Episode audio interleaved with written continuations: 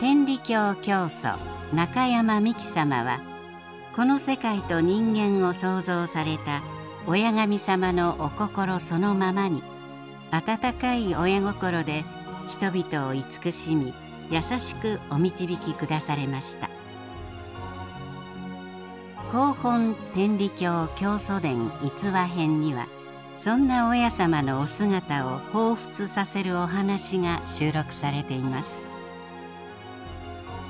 親様をより身近に感じていただける逸話の心を紹介していきます。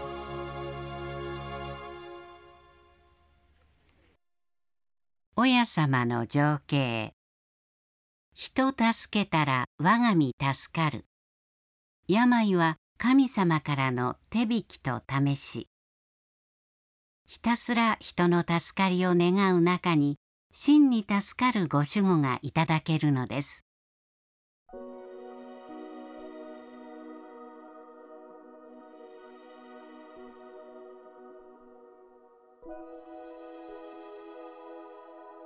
明治18年のこと。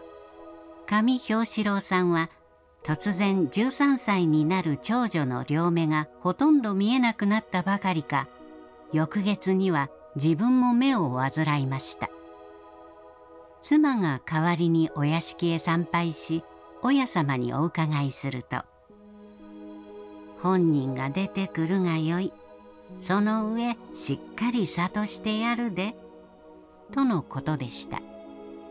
そこで氷四郎さんは四里およそ16キロの道を杖をつきながら妻に手を引いてもらってお屋敷へ帰りました。親様は約2時間にわたってお話をお聞かせくださいました。そのお言葉が済むや否や目はいつの間にかなんとなく見えるようになり帰宅してみると長女の目も鮮やかにご守護をいただいていました。しかしその後京四郎さんの目は毎朝8時ごろまではぼーっとして遠目が少しも効きません。再びお屋敷へ帰り親様にお伺いすると次のようなお諭しがありました。それはな手引きが済んで試しが済まんのやで。試しというは人を助けたら我が身助かるという。我が身思うてはならん。どうでも人を助けたい。助かってもらいたいという一心に取り直すなら未情は鮮やかやで。その後熱心に人助けに奔走するうちに氷四郎さんの目はすっきり見えるようになりました。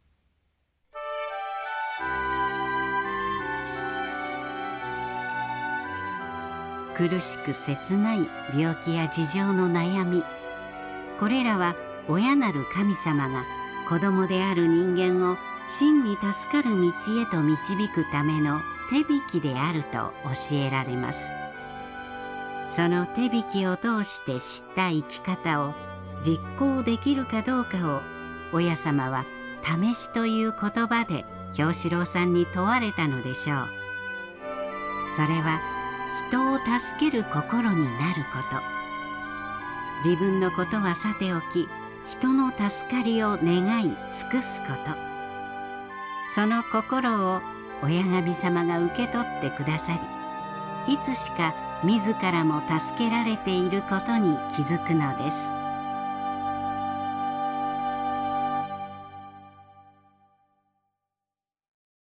解説。167人助けたら。